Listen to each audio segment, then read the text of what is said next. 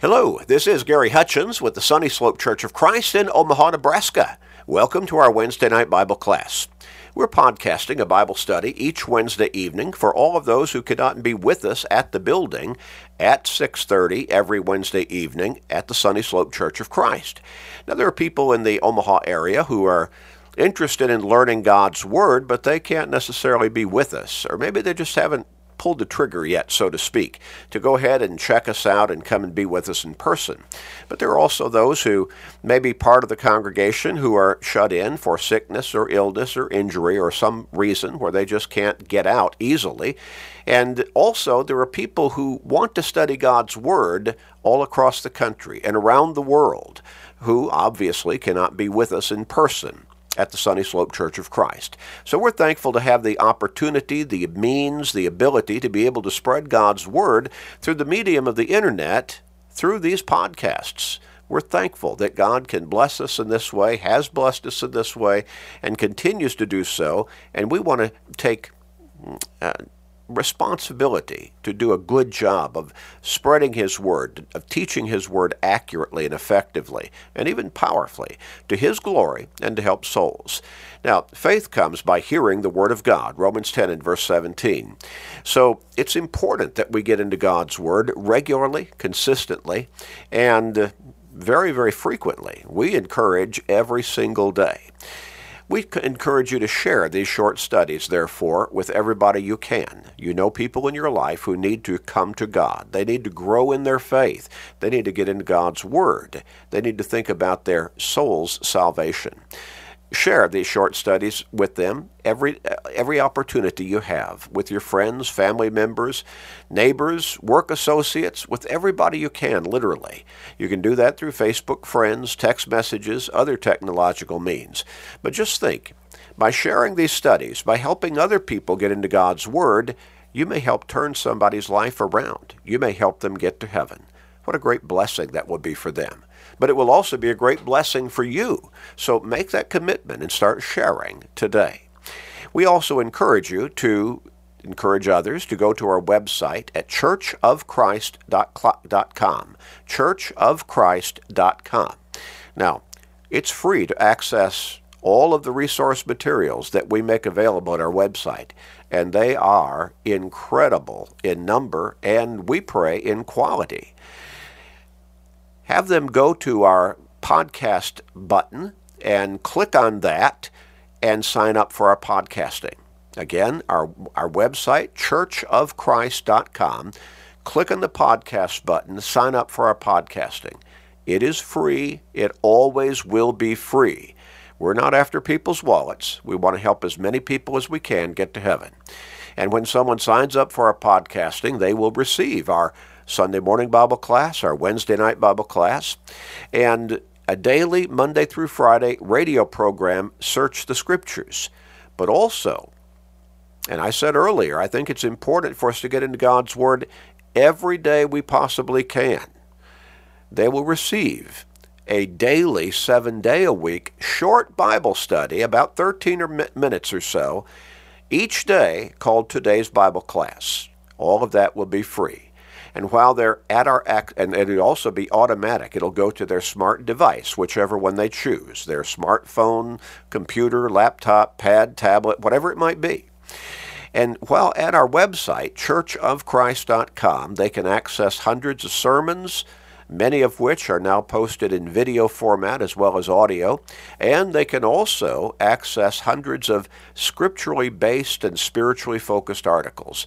They can download those, read those, study through them, and all of that there, again, is right there for free. So, tremendous Bible study resource materials right there to help people grow in their faith and walk with God in faithfulness and obedience. We're going to finish up our study from 2 Peter today. And I say we're going to do that. I we might you know, take enough time and one or two verses here that we'll have to come back and complete it next time. But we've taken our time while we've gone through these studies. We've gone through quite a number of the short letters within God's Word. And so here we are. We're coming to the end of 2 Peter. We're in chapter 3, and we pick up with verse 14. With verse 14.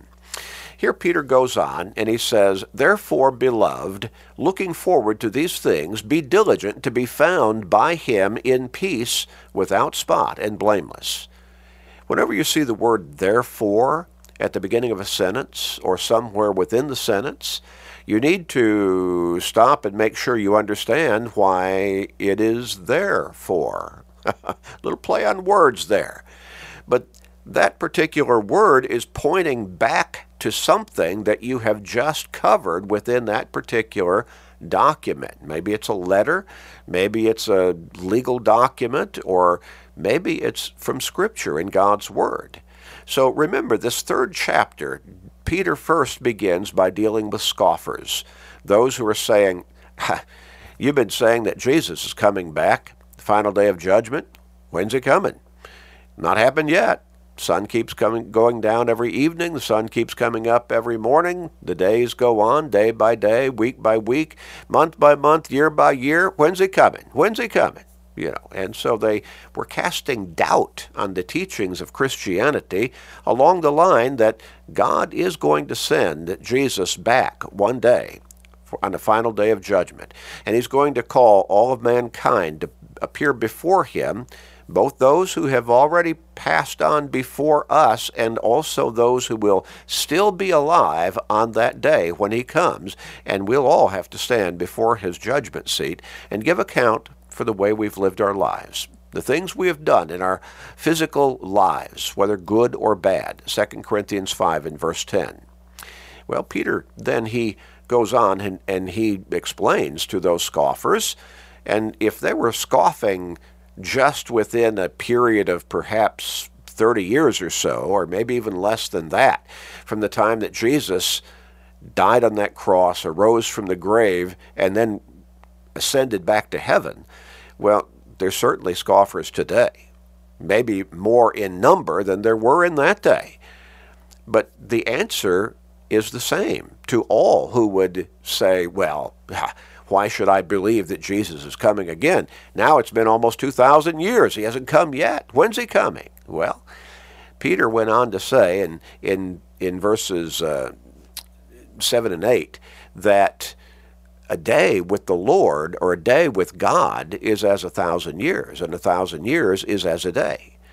Now, that number 1,000 is not hard and fast, Peter could have said 10,000 years is as a day before God, and a day as 10,000 years. Or he could have said 12,000 or 5,000 or 100,000. The point that he was making there is that God is eternal, and time, as we understand time and live through time on this earth, has no meaning to God. Because God always has been, He is now, He always will be. And that's the understanding of eternal. So, Peter lays that out. And then in verse 9, he tells them that God is being patient with mankind right now, giving man time to learn his word, to come to his senses, to recognize his sinfulness, to repent, and to come to him through Jesus Christ, being baptized for the remission of his sins, and thereby being born again spiritually. But then the very next verse, in verse 10, Peter then begins a dissertation, so to speak, on the fact that, but God will send the Lord back. He will send Jesus back. The day of the, ju- the day of judgment is coming, and on that day, Jesus will come the apostle Paul says in 2 Thessalonians chapter 1 verses 7 and 8 with his mighty angels in flaming fire taking vengeance on those who do not know God and on those who do not obey the gospel of his Lord of our Lord and Savior Jesus Christ. Well Peter says the day of the Lord will come verse 10 of chapter 3 2 Peter he says as a thief in the night. In other words when people aren't aren't expecting uh, it's going to be a surprise to most of mankind on that particular day. And on that day, the heavens will pass away with a great noise, the elements will melt with fervent heat, the earth and the works that are in it will be burned up. Well, then he goes on in verse 11, and he says that since all these things are going to happen, then don't you think you ought to get ready? Don't you think you ought to be living a holy and godly life while you're still here upon this earth? And you should be, if you're a faithful Christian, you should be looking for, and he says even hastening, the coming of the day of God, because of which the heavens will will be dissolved, being on fire. The elements will melt with fervent heat. Well, why would we want to hasten that? Because the best is waiting for us in heaven if we're faithful Christians. And so in verse 13, as we finished last time, nevertheless, we, according to his promise, look for new heavens and a new earth in which righteousness dwells. And as we analyzed that particular verse of Scripture and compared it with others in God's Word, I believe we're to understand that that is simply a symbolic kind of description of heaven itself. The saved, the redeemed, the faithful, the obedient will be in heaven, where there will be no more dying, no more pain, no more sickness, no more crying, no more sorrow. We will be with God and Christ and the Holy Spirit there. Now, beginning with verse 14, we move on. Therefore, beloved, looking forward to these things, be diligent to be found by him in peace, without spot, and blameless. That word diligent, I like that. It's an active word. It indicates that we're really going to be focused and we're going to be active in pursuing whatever it is that we're trying to accomplish. And so Peter has already said in verse 11, since all these things will be dissolved, you ought to be ready. You ought to be living as prepared as you can be. You ought to be looking toward that day, looking for it, hastening his coming. Because that's going to be the time, the occasion, the day on which we will be ushered into heaven if we're ready for that day, if we're living faithfully before God and our Lord and Savior Jesus Christ. And so here in verse 14, he, he, he kind of repeats it again. Therefore, beloved, looking forward to these things, be diligent to be found by him in peace, without spot, and without and blameless. To be found with by him in peace. Now, how can we have peace in our lives? we hear government leaders, we hear people we, we know and we talk to, and we hear people uh, talking about in, in classroom settings, settings, in colleges, and so on, about peace. And we ought to be pursuing peace. We read in the history books about all kinds of peace treaties having been signed between nations. Well, how can we really find that peace that is so elusive to humanity? We keep finding ourselves in wars, in conflicts. We keep finding ourselves in, in, in, in periods of violence within various nations, including our own. Well, how can we find the real peace that we ought to be seeking? In Philippians chapter 4, beginning with verse 4, the Apostle Paul wrote this Rejoice in the Lord always. Now, before we can rejoice in the Lord, we have to be in the Lord. And the way we get into the Lord is we do repent of our sins, Luke 13 and verse 3 and verse 5, and we do confess our faith in Christ, Matthew 10 verses 32 and 33, and we are baptized into Christ, Romans 6 and verse 3, and Galatians 3 and verse 27. And as we're baptized into Christ, we come into Him. So rejoice in the Lord always. He adds us at that point to our church, to His church, Acts 2 and verse 47.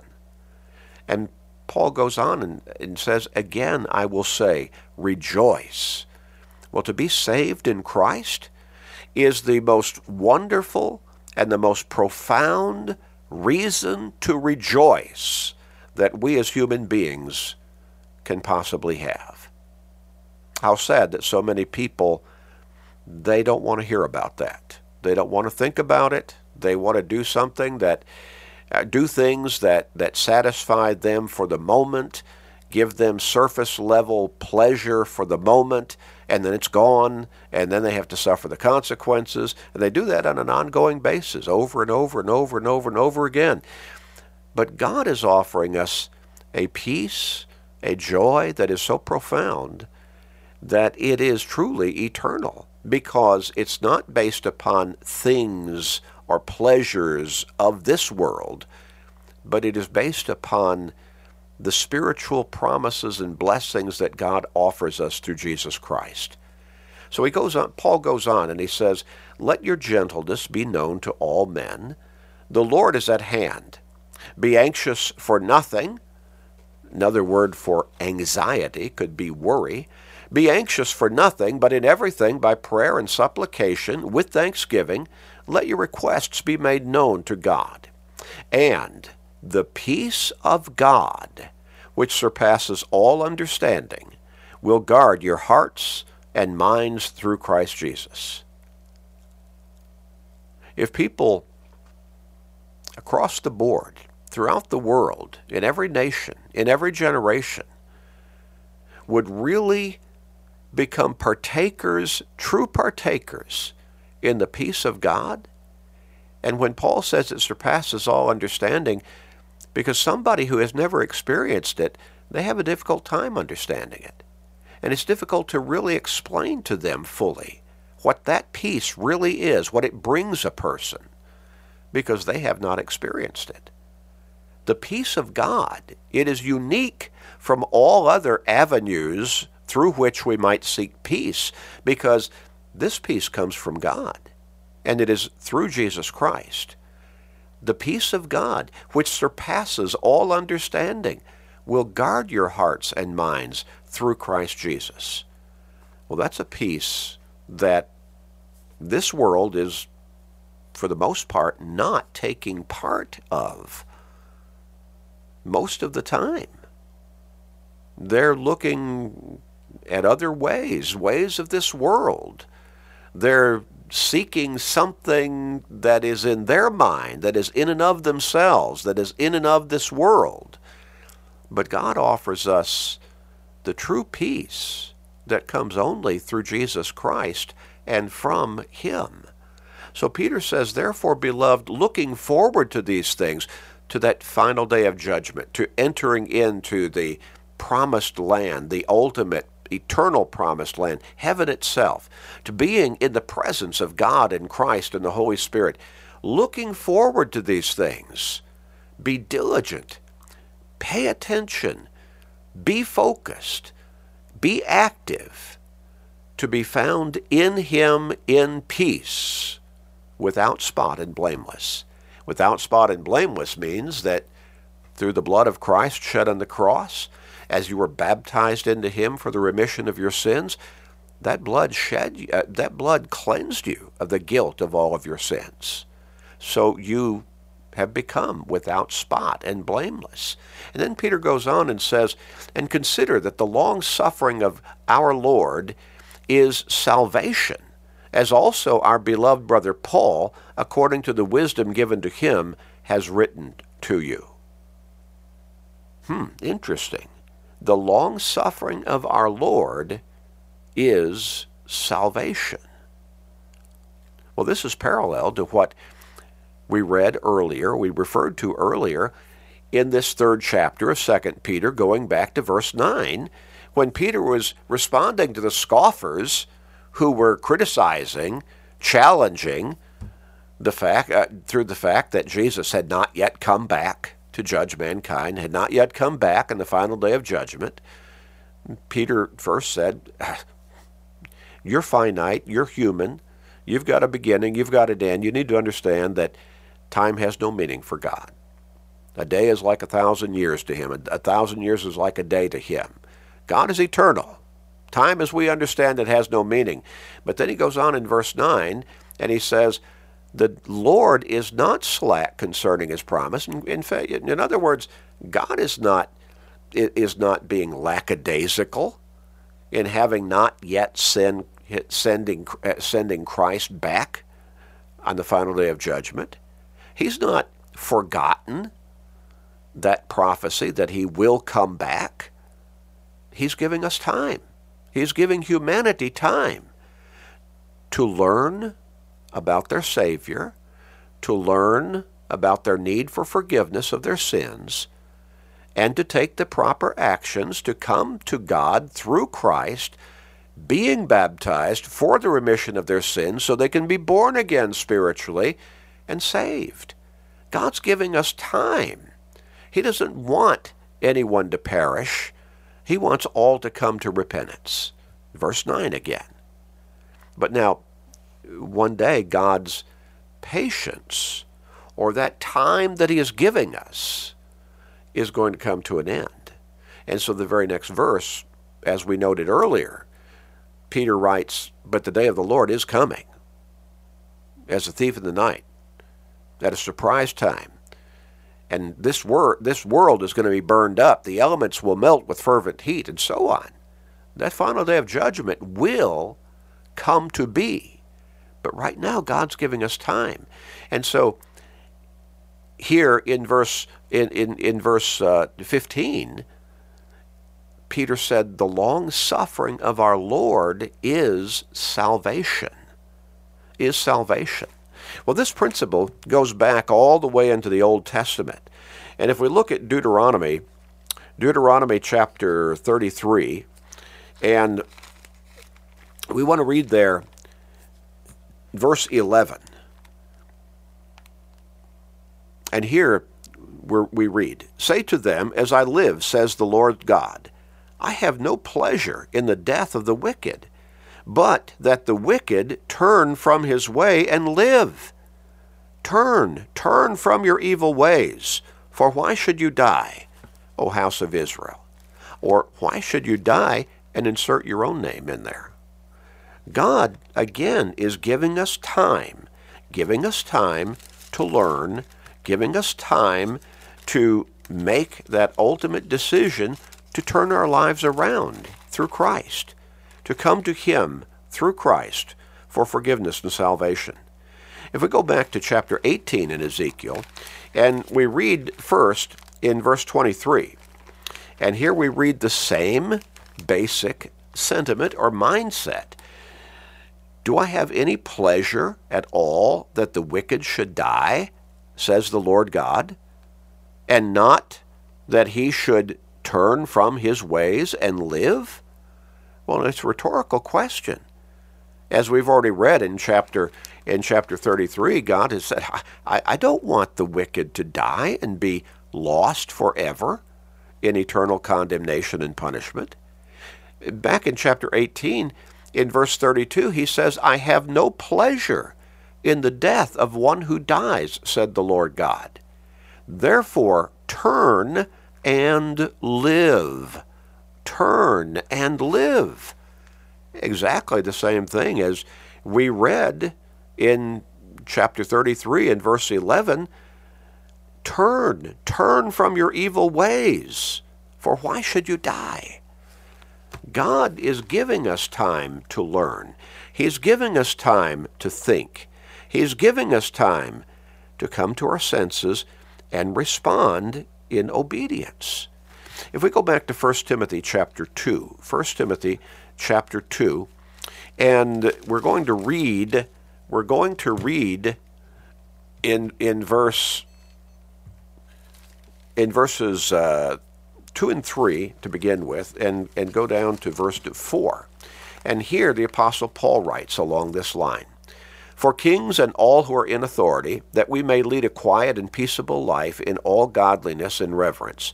For this is good and acceptable in the sight of God our Savior, who desires all men to be saved and to come to the knowledge of the truth. God wants all of humanity, every person, to be saved. But he does expect us to come to the knowledge of the truth and respond in faithful obedience. In chapter 3 of 2, Peter, uh, 2 Timothy, verse 15, he reminds young Timothy that from childhood you have known the Holy Scriptures, which are able to make you wise for salvation through faith which is in Christ Jesus. So we need to get into God's Word. We need to learn his teachings communicated to us through the scriptures so that we can understand how he wants us, how he has laid out in his word to guide us to come to him. I want to read one more text of scripture along this line in Romans chapter 2. Romans chapter 2. And in verses 3 and 4, we read this Do you think, O man, or do you think this, O man, who judge, uh, you who judge those practicing such things and doing the same, that you will escape the judgment of God? Or do you despise the riches of his goodness, forbearance, long suffering, not knowing that the goodness of God leads you to repentance? Well, it's interesting. He uses three words there to describe God's patience. His grace to give us time to come to our senses and come to repentance through Jesus Christ and to be baptized so that the blood that Jesus shed on the cross can cleanse us of the guilt of our sins and we can be saved. Do you, do you despise the riches of his goodness, forbearance, long suffering? Don't you understand that the goodness of God is intended to lead you to repentance? The fact that God is being patient with us now, long suffering, that's to give us time. And His goodness is being demonstrated vividly through His patience as we continue to live upon this world. And ultimately, His patience is intended to give us that time to repent and come to Him through Jesus Christ.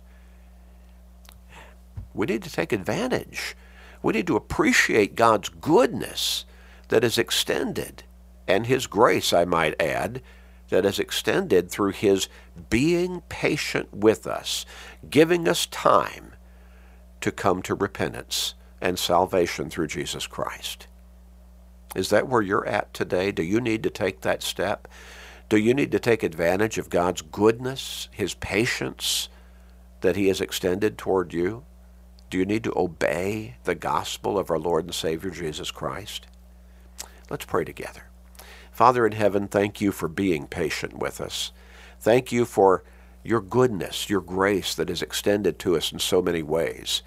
And Father, help us, everybody, all across the world, to not turn our backs on your goodness and grace and patience, but to take advantage of it in the ways that you want us to by coming to you in obedience and faithfulness.